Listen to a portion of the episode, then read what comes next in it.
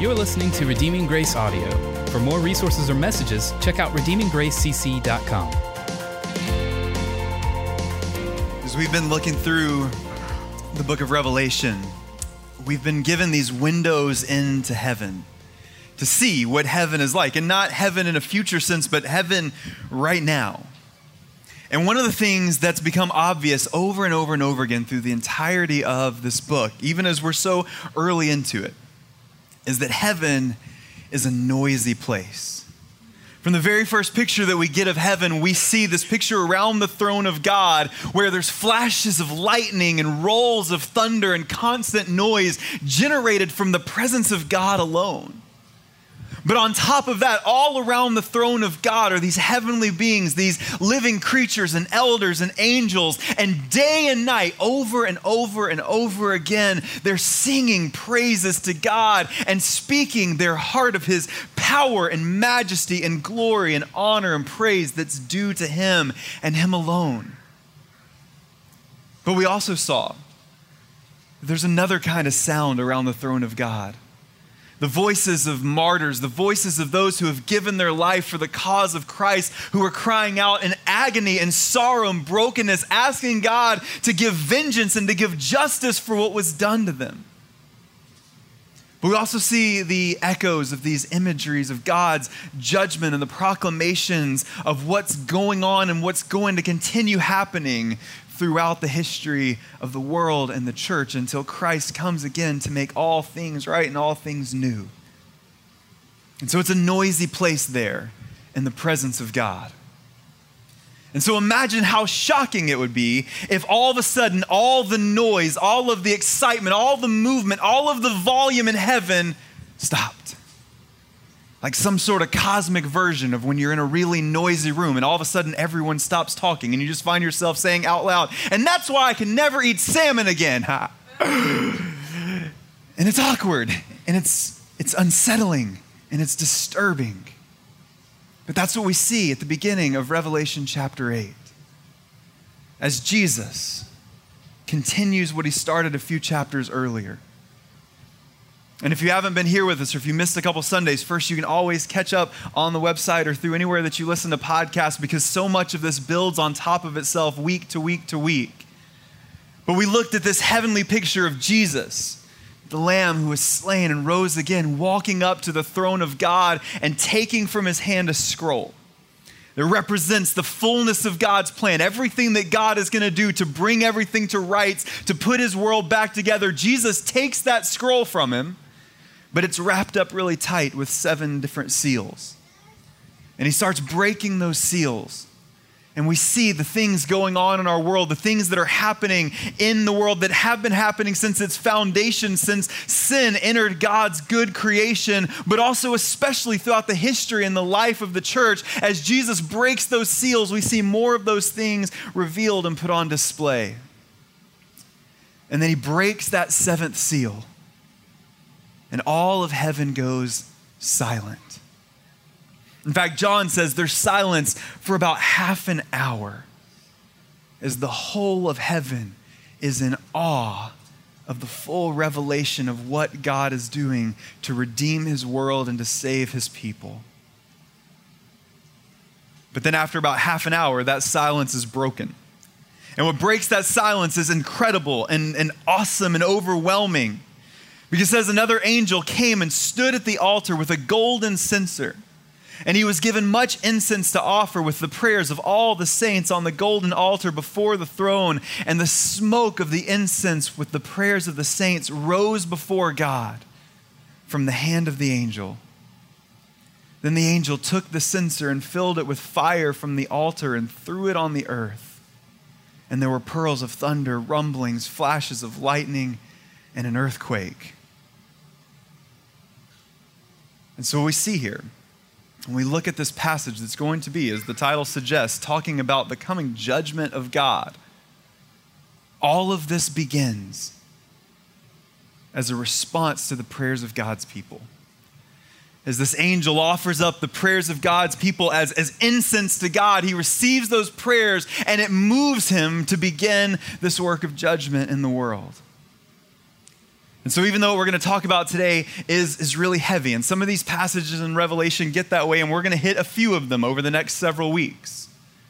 But even though this passage is incredibly heavy in its nature, we also have this picture of hope because if you're here and you've ever had the thought that maybe God doesn't listen, that maybe God doesn't care about what you have to say, that God doesn't care about your prayers or your hurts or your needs or your brokenness. Here we see those prayers of God's people that have been offered up. As long as people have been praying, they are offered to God as a pleasing offering, and it moves the heart of God and ushers in the beginning of what will eventually be restoration and salvation.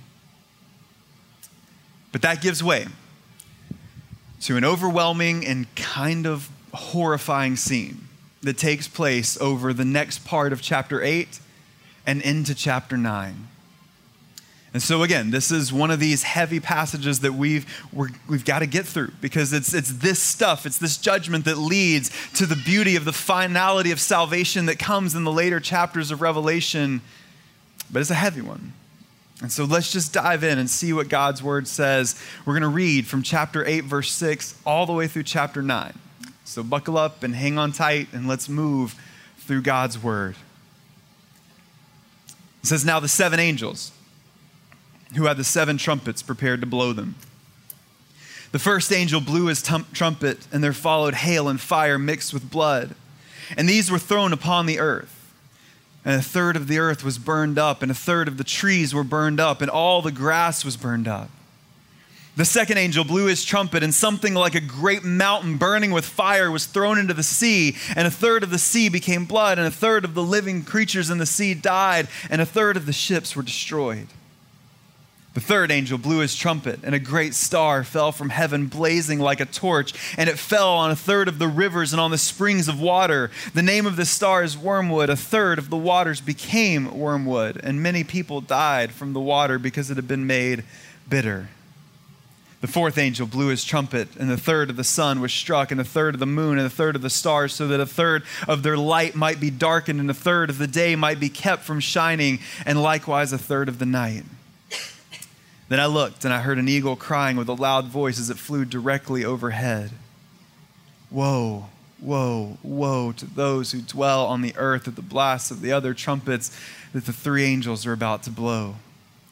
And the fifth angel blew his trumpet, and I saw a star fall from heaven to earth, and he was given the key to the shaft of the bottomless pit. He opened the shaft of the bottomless pit, and from the shaft rose smoke like a smoke of a great furnace, and the sun and the air were darkened with the smoke from the shaft. Then from the smoke came locusts of the earth, and they were given power like the power of scorpions of the earth. They were told not to harm the grass of the earth or any plant or any tree, but only those who do not have the seal of God on their foreheads. They were allowed to torment them for five months, but not to kill them, and their torment was like the torment of scorpions when it stings someone. And in those days, people will seek death and not find it. They will long to die, but death will flee from them. In appearance, the locusts were like horses prepared for battle. On their heads, what looked like crowns of gold, their faces like human faces, their hair like women's hair, and their teeth like lions' teeth. They have breastplates like breastplates of iron, and the noise of their wings was like the noise of many chariots with horses rushing into battle. They have tails and stings like scorpions, and their power to hurt people for five months is in their tails. They have as a king over them an angel of the bottomless pit. His name in Hebrew is Abaddon, and in Greek he is called Apollyon. The first woe is past. Behold, two woes are still to come. The sixth angel blew his trumpet, and I heard a voice from the four horns of the angel who had the trumpet release the four angels who were bound at the great river Euphrates. So the four angels who had been prepared for the hour, the day, and the month, and the year were released to kill a third of mankind. The number of the mounted troops was twin, twice 10,000. 10,000, I heard their number. And this is how I saw the horses in my vision and those who rode them. They wore breastplates, the color of fire and sapphire, and of sulfur and the heads of the horses were like lions. Heads and fire and smoke and sulfur came out of their mouths. By these plagues, a third of mankind was killed by fire and smoke and sulfur coming out of their mouths, and the power of the horses is in their mouths and in their tails, for their tails are like serpents with heads, and by means of them they wound. The rest of mankind who were not killed by these plagues did not repent of their works of their hands, nor give up worshiping of demons and idols of gold and silver and bronze and stone and wood, which cannot hear or speak. Nor did they repent of their murders, or their sorceries, or their sexual immorality, or their thefts. Whew. May God add his blessing and his favor to the reading of his word. Thanks be to God for his word. Father God, you know this is a heavy passage because you wrote it. God, you know that this is a difficult passage because there's so many signs and pictures and symbols in here that are hard to decipher understand. And so, God, I just pray first and foremost that you help us to understand what we can and to be comfortable with what we can't. God, I pray as we talk about a subject matter as heavy as, as a proclamation of judgment Help us to also rest in the hope that we have that Christ is our firm foundation, our hope in tribulation, and our salvation. But God, also help us to feel a little challenged by this as well. To recognize what's to come, but also to realize what we need to be doing now of doing the work of your ambassadors in this world, of loving our neighbors ourselves, of caring for those in need, of proclaiming the gospel everywhere that we go. But God, also help us to recognize part of your character and nature this morning. That you won't allow sin to continue forever. And that you have a plan to make right the things that are wrong, to bring justice where it's needed, to bring judgment where it's needed. And help us to worship you in light of that as well, as difficult as that often may be. We ask all these things in the precious name of Jesus. Amen. So let's talk about just the, the overall imagery here for starters. We have this picture of trumpets. So, what, is, what does that mean? What are we talking about here? What are we looking at? Now, when I was in sixth grade, I decided I wanted to join the band. Because at Loganville Middle School, every year, I don't know if they still do this, but every year at Loganville Middle School, the band got to go to Disney World, and I thought, I'd like to do that. Which, in hindsight, I feel like all they did was practice and then march in a parade, which doesn't sound super in, like joyful and joyful. I'm really tired. It doesn't sound like something I'd be really interested in, but I really wanted to try it anyway. And so in my mind, I had a couple, I had a couple options. I thought maybe I'll do some percussion. I was taking some drum lessons at the time. I thought maybe I'll do some percussion. Or also, I liked the way the saxophone looked, so I thought maybe I'll play the saxophone. But as it turned out, my uncle had an old trumpet. And so my parents said, hey, your uncle has an old trumpet. And so if you want to do this thing, because clearly you just want to go to Disney World anyway, you're going to play this old trumpet and we're not going to spend a lot of money buying you an instrument. So there I was with my trumpet. And that trumpet is a source of deep trauma for me. I had a friend, and that should be in quotations at this point, who would sit beside me on the bus, and I would stand my little trumpet case up, and he would just slam my head into it the entire way to school. Again, like looking back, friend is not an appropriate term there. But also, I don't understand how anyone ever gets good at trumpet. I had a friend in college who was a very, very gifted trumpet player, and every single day I thought, how? Not because even that it's particularly difficult. I don't know if it's difficult. I tried for three weeks and then literally faked my way through everything else we did except one pop quiz where the conductor came to us one by one and told us to play notes. And that was super exciting because he was like, play a C. And I was like, C? Like there was nothing there. I had no idea how to play at all because it's awful when you're bad at it. Because any instrument, you're not ever going to be good when you first start, and you're going to make mistakes, and it's going to sound cluttery and all this kind of stuff. But when you play guitar and you make a mistake, it's kind of quiet. When you play piano and you make a mistake, it's kind of quiet. When you play trumpet and you make a mistake, it's like broadcasting to your entire neighborhood this kid is so bad. And so, after just being loudly bad for about three weeks, I was like, I'm good. I don't need to go to Disney World. I'm never playing trumpet again. And so it makes sense that trumpets have been used throughout history for a very specific thing. They've been used on the battlefield to communicate across large spaces where people are screaming and battling. The trumpets were used because they were so loud that they could communicate across such chaos. They were used as alarms and warnings in kingdoms and castles when enemies were approaching or something wasn't right, so that all who were around the earshot of this trumpet, which again, very long spread, could hear that something isn't right. And so this imagery is not by accident here, as John sees these angels armed with trumpets. And here we have another set of seven. And we've talked about how important numbers are, and they mean things all throughout the book of Revelation, especially helping us understand as best we can what's going on. And so we saw seven seals around the scroll of God that represent the things that are going on, the tribulation and the hardship in our world right now as people seek after these counterfeit kingdoms of the world instead of trusting in Christ and the chaos and calamity that ensues because of that.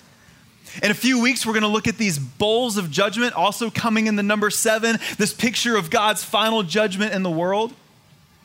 And now we get these seven trumpets. And there is a lot of room for interpretation here because the imagery is so strong. But when we look at the flow of the entire book of Revelation, it seems that these trumpets are warnings of something to come, proclamations of a thing that will happen. Now, what that looks like is, is tough. You just heard it. We just read it together. This is, a, this is a weird passage. And there is imagery in here that is really difficult and hard to capture. And so we're going to do the best we can, not to pick out every single thing and say, this is this and this is this, because I don't think that's how these passages are meant to be read here while we're reading them as they're cloaked in all of this symbolism. But we're going to try to do the best we can to figure out the meaning of these trumpets to figure out what they mean and how we understand them and what they teach us about who God is and about his plan for the world.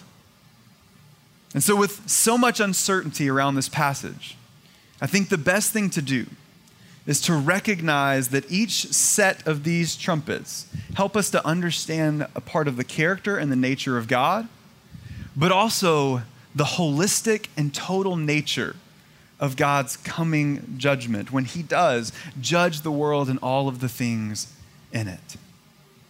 And so let's just look at what we see here.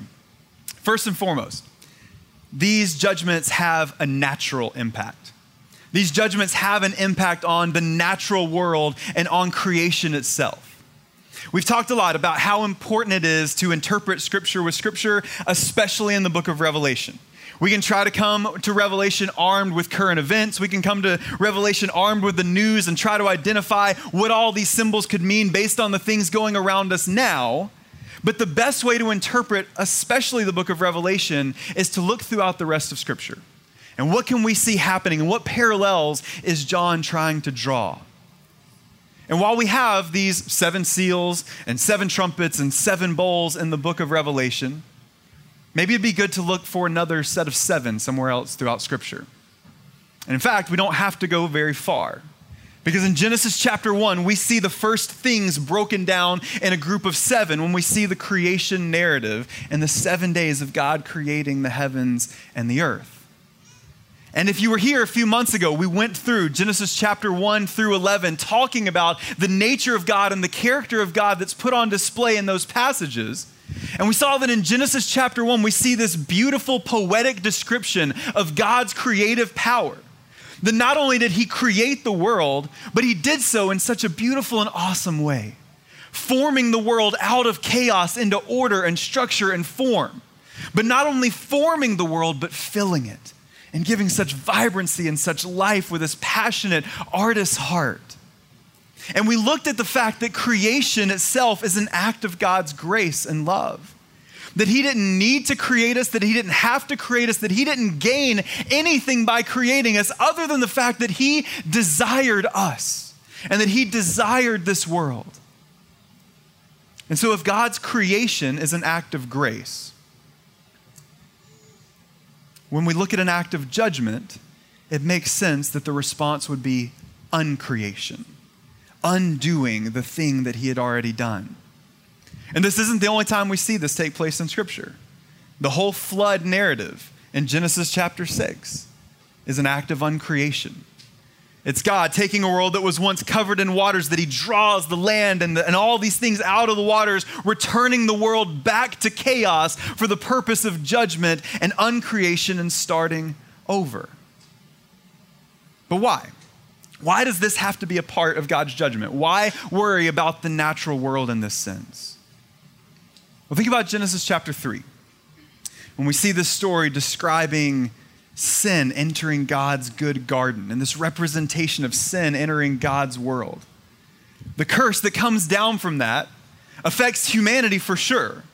But also, we see a little side note in there that God looks at, at the people in the garden. He says, Cursed is the ground because of what you've done. And in Romans, Paul echoes that sentiment, reminding us of the fallen nature, not just of humanity, but also of creation itself. In Romans 8 18, Paul says, I consider that the sufferings of this present time are not worth comparing with the glory that's to be revealed to us. For the creation waits with eager longing for the revealing of the sons of God. For the creation was subjected to futility, not willingly, but because of him who subjected it and hope that the creation itself will be set free from its bondage to decay and obtain the freedom of the glory of the children of God. For we know that the whole of creation has been groaning together in the pains of childbirth until now. And not only creation, but we ourselves who have been the first fruits of the Spirit, groan inwardly as we eagerly await for adoption as sons and daughters, the redemption of our body. Paul says that, that the creation itself, that the world itself was impacted because of the sin of humanity.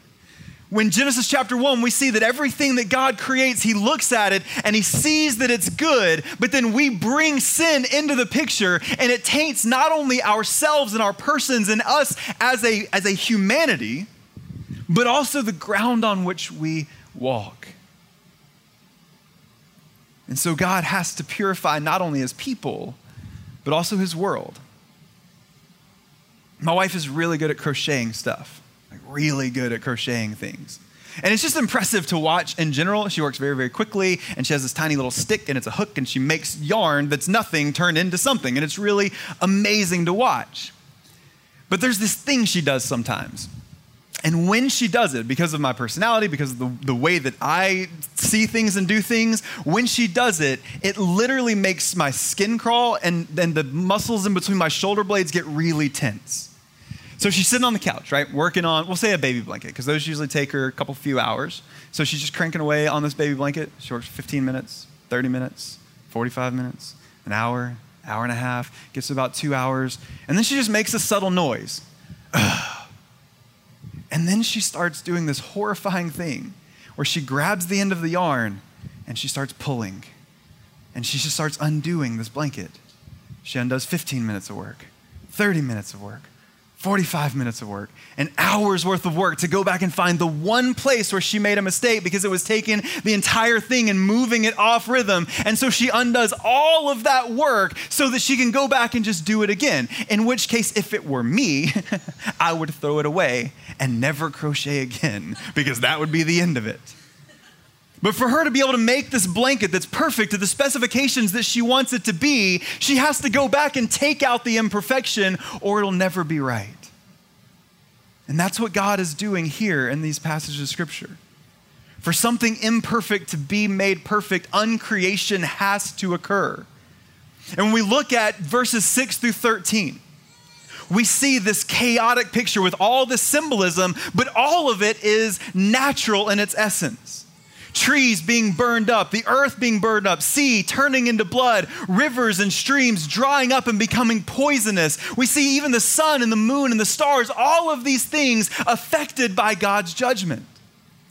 And even though this isn't a one to one parallel between Genesis chapter 1, we see everything that God does as God creates land and sea, as God fills up the land and the sea, as God parts water from waters, all of these elements of the world, and even the sun, moon, and stars that are mentioned in Genesis chapter 1, all are affected by this picture of God's judgment. Every aspect that was formed and filled by God is profoundly impacted and undone.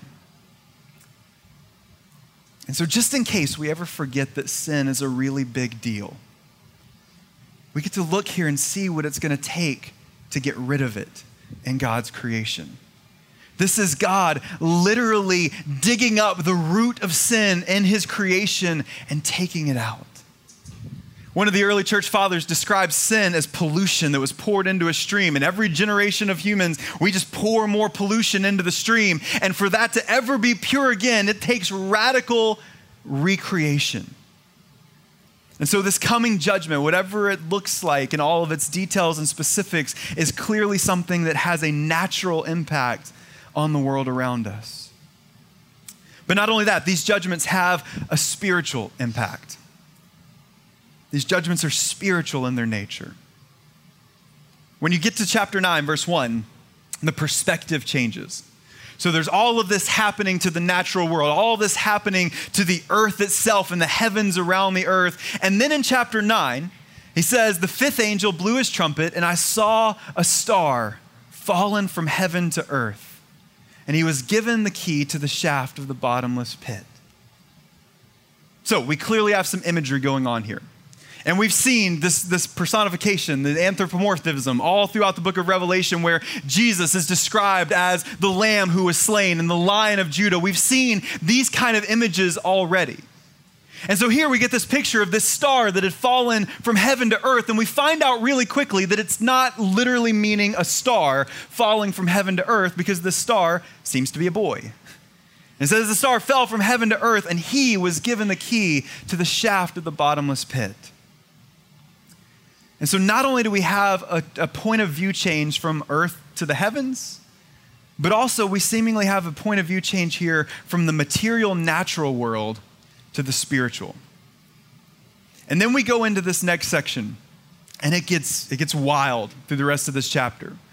We see this, this angel, we see this star open up this bottomless pit, whatever that looks like, and out of it comes an actual horror show.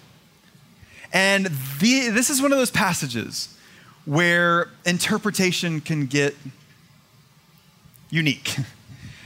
I've heard a couple people actually, when they look at this passage, they're saying, oh, well, clearly John is talking about the modern world here, and he's describing helicopters, war helicopters, to the best of his ability. Because, you know, if you look at a helicopter and you look through the window, then you can see the face of the pilot. And so that's how these, these, these locusts, that's how they have the face of a person and then the, the suit of iron and all this stuff. And so they're trying to draw this very distinct characteristic because there's nothing else in the natural world that looks like this. And if it did, oh man, it would be horrifying. And so we like to try to find the simplest explanation that we can, but if we're trying to interpret this passage to, for lack of a better term, literalistically, then we've got to do some really weird guessing work. But it's more likely that this is a picture of spiritual judgment. That these horrific images, all throughout chapter 9, leading up to about verse 13 or so, are just pictures and portrayals, personifications of demonic spiritual activity in the world. So let's make a case for that real quick, because that's a, that's a thing. And this is, this is a very interpretive passage. So let's talk about why that might be the case. First off, right off the bat, in verse 1, we get something that looks like a legend or a key to interpreting the rest of this section. We have a star that's not a star. And this is clearly some sort of spiritual being doing something that he's been given authority to do, opening something described only as a bottomless pit. And so clearly there is a spiritual tone to this entire chapter here. But not only that, if we look at verse 4, there's a little hint here that this isn't something natural or material, but something spiritual. It says they were told not to harm the grass of the earth or any plant or any tree but only those people who do not have the seal of God on their foreheads. And so this thing here isn't impacting the material or the physical world, but also there's protection for God's people from this. And so remember last week as we looked at at the end of chapter 7, we saw this idea that when God was saving his people, the term that, that John uses there is that they were being sealed on their foreheads. And we talked about this as a way of God marking his people, conforming our minds, conforming our hearts, making us more in his image, and sealing us for himself. And so when we trust in Christ for salvation, we are sealed and protected by God, not just for eternity, but also from some of this spiritual chaos that takes place in chapter 9. But even beyond that, we can look at this and say, well, if this is about if this is about bad stuff, bad things, spirituality, if this is about evil spirit, if this is about demonic activity, then how could God have any involvement in this? Because so often we look at the world, spiritually speaking, like a yin yang, that there is an equal but opposite good and evil side to this coin. And then we think that there's no crossover there. And we think that it's something that is completely separate but almost equal, but then one day God is going to win in the end. But this isn't the first time that we've seen God use things that are directly counter to who he is and things that are a result of rebellion and awfulness to accomplish his purpose. In Judges chapter 9, verse 22 and 23, says Abimelech, who was the king at the time, he ruled over Israel for three years. And God sent an evil spirit between Abimelech and the leaders of Shechem and the leaders of Shechem dealt treacherously with Abimelech, that the violence done to the 70 sons of Jerubbaal might come. But that's not it. In 1 Samuel chapter 16, verses 14 through 19, we see this happen again in the life of Saul. It says, Now the Spirit of the Lord departed from Saul, and an evil spirit from the Lord tormented him. And Saul's servant said to him, Behold, now an evil spirit from God is tormenting you. Let our Lord now command your servants who are before you to seek out a man who is skillfully playing in the lyre. And when the evil spirit from God is upon you, he will play it and you will be well. And that same language comes up again inside the same book in 1 Samuel chapter 18, verse 10 and 11 says the next day a harmful spirit from God rushed upon Saul that he raved within his house while David was playing the lyre. And day by day Saul had a spear in his hand and he hurled the spear for he thought I'll pin David to the wall, but David evaded him twice. We see it again in the book of Job. As the whole counsel of God comes together and, and Satan reports too. And God allows Satan to, to, to bring all kinds of chaos in the life of Job. And so we see here that even though these, these evil things in the world, this demonic activity, this power of hell is completely contrary and opposite of God and even making war against God, it's not beyond the realm of his control or authority. And while one day he'll put these things to death once and for all, he also uses them and allows the powers of hell that we unleash, the spiritual sickness that we spread, speaking broadly as humanity to bring spiritual destruction and torment as judgment comes on the world. So many times we focus, especially in the book of Revelation, on trying to figure out the physical stuff that's mentioned. But this spiritual violence before Christ's return, again, helps us see how profoundly devastating sin is and the kind of impact that it has on our world, not just physically, but also spiritually. But then finally, we see that these judgments have a human impact. Then it gets down to us. And in verse 13, it says, The sixth angel blew his trumpet, and I heard a voice from the four horns of the golden altar before God, saying to the sixth angel who had the trumpet, Release the four angels who were bound at the great river Euphrates. So the four angels who had been prepared for the hour, the day, the month, and the year were released to kill a third of mankind. Again, this passage just does not relent in the heavy. The Euphrates River had a really important role in the ancient Near Eastern world, especially in the life of God's people in Israel. The Euphrates River separated the people of Israel from some of their enemies like Assyria and Babylon. And so it could be seen as a symbol of protection. But not only for the people in the ancient Near Eastern world, not only for the Israelites, but also even in the world in which John was living, the Euphrates River had some importance in the world of politics and military. Because the Euphrates River separated Rome from one of their most pressing enemies in Parthia. And so it was a, a, symbol of protection and division and almost keeping military orders under control. But here we see a picture of the boundaries of safety being removed. These angels that are resting over the Euphrates River, this is a symbolic picture of God just letting loose everything that we've been talking about over the last few weeks. And the result is this picture of a large, insanely horrifying looking army And what we can see here is a picture of human violence and destruction let loose. We looked a couple weeks ago at the counterfeit kingdoms of power and politics and finance and how they're constantly vying for our attention and trying to pull us away from following after Christ. And here we see a picture of that finally being able to have unfettered rule and reign in the midst of God's world. And the outcome is devastating. Says, By these plagues, a third of mankind was killed by the fire and the smoke of their mouths. We see this horrific picture of devastation in what appears to be human hands. And so these judgments that are being proclaimed here are swift and harsh and heavy and total in their nature. But then there's something that still remains here. Verse 20 starts off by saying the rest of mankind. And so it's not this picture of final and complete judgment. And so maybe we can look at this and say, well, clearly, this is going to be a big attention getting thing that God is going to do as one last rallying cry, saying, Don't you see who I am? Don't you see what sin is doing? Don't you want to turn away from that and follow after me? And there'll be some sort of big revival that moves on the other side of this. But that's not what happens. In fact, that's rarely what happens when we see it all throughout Scripture on a smaller scale. Think about the stories in the book of Judges. The Judges, that period of life in the, in the history of Israel is, is insane.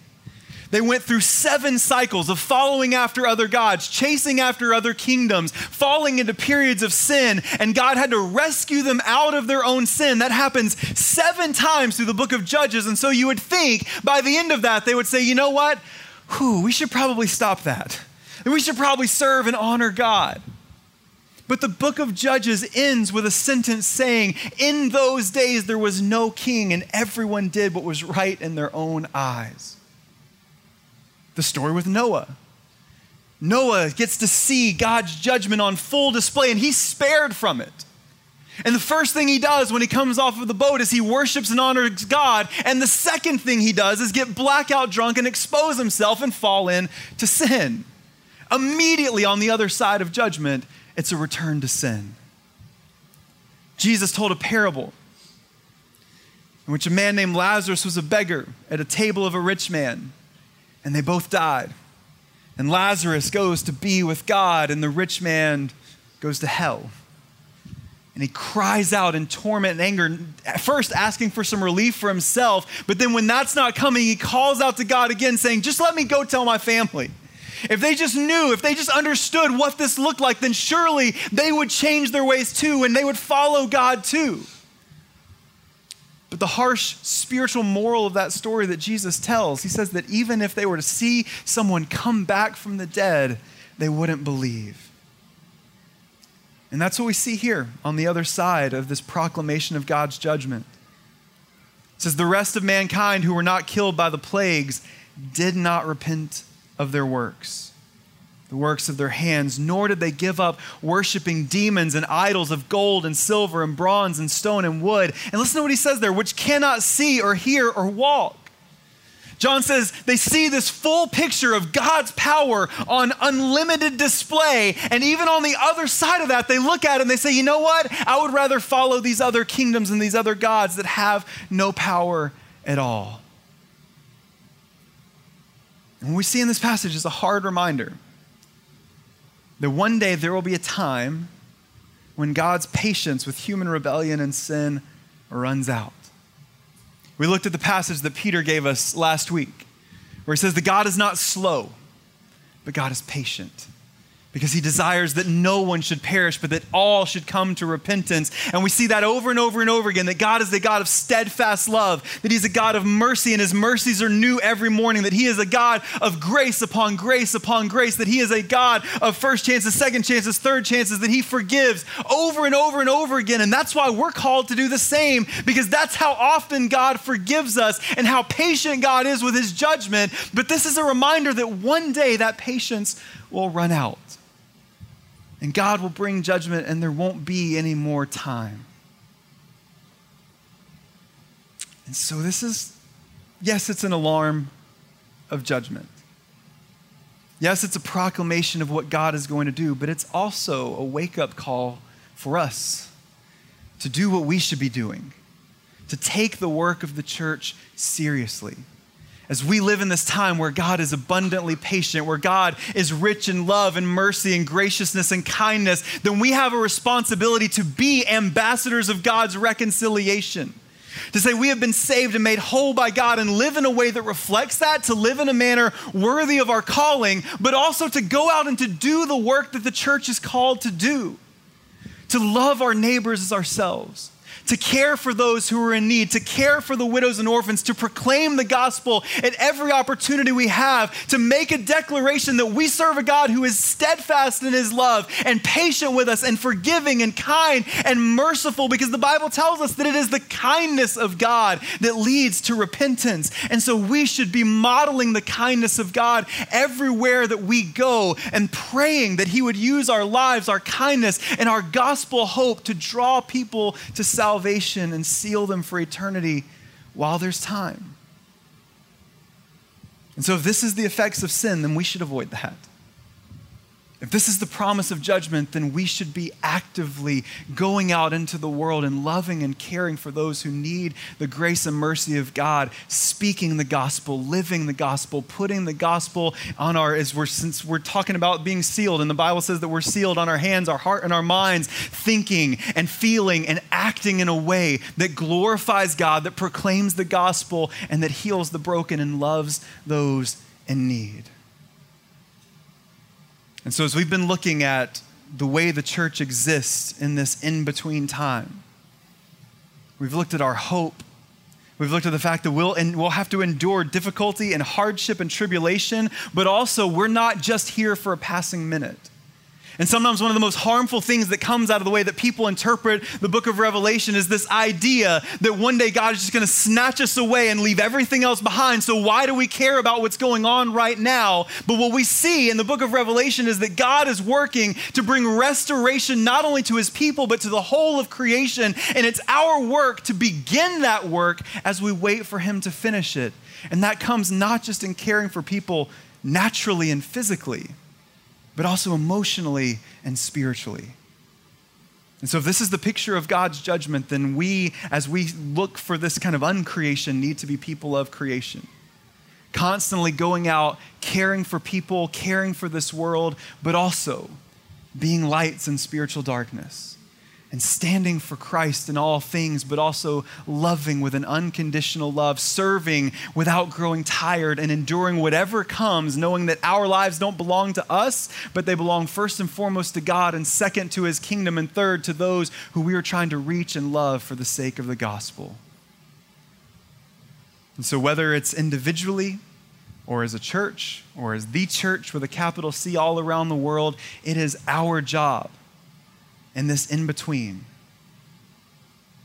to sound our trumpets of God's grace, mercy, and kindness. Until the day when He comes, not just in judgment, but as we're going to see in just a few weeks, also with restoration and salvation on its wings. But let's just pray now. And as I pray, I'm going to ask you to pray along with me.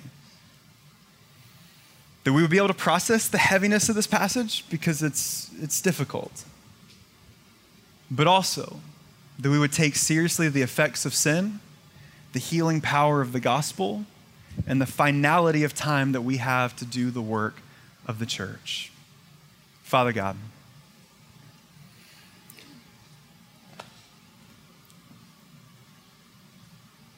it's just so hard to feel confident reading and, and preaching a passage like that because, God, there's just so much that we can't fully understand or comprehend. And so, God, I pray that your Holy Spirit teaches us to the best that we need to know what we need to understand about these, these echoes of coming judgment. But, God, I do pray that, that you use it to awaken something inside of us. If there's anyone here who's never trusted in you for salvation, who's never gone through baptism, God, I pray that you don't let them leave here, not simply because of the warnings of your judgment, but God, also because of the promise of your kindness.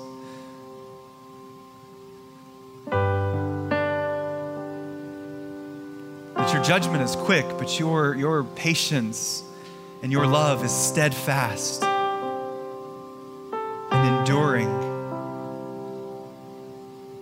You are so kind and loving, and that no matter who we are, no matter what we've done, that there is grace at the cross through the death and resurrection of Jesus. And so, if anyone's here and has never put their faith in you, God, I pray that you just save them with your kindness this morning, and they wouldn't leave here without talking with me about what it means to follow after Christ in salvation, to have a hope that never passes away, and what it means to be baptized. God, for the followers of Christ in this room, I pray that you help us to see the urgency of our mission. That you've called us to be light in a world of darkness.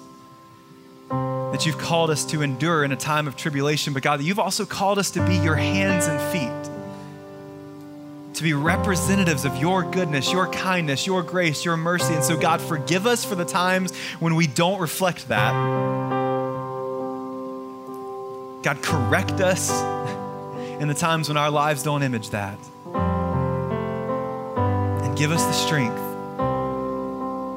to love our neighbors as ourselves. Not simply in the things that we do, but in the words that we speak. Not simply in a natural way, meeting physical needs, God, as you call us and lead us to do that, but God, also in a spiritual way, loving people enough to share the gospel loving people enough to proclaim Christ crucified, buried, and risen, and the hope that comes in knowing Him. Father, help us to be a city on a hill, lighting the darkness until the day when you come again. We ask all these things in Jesus' name. Amen.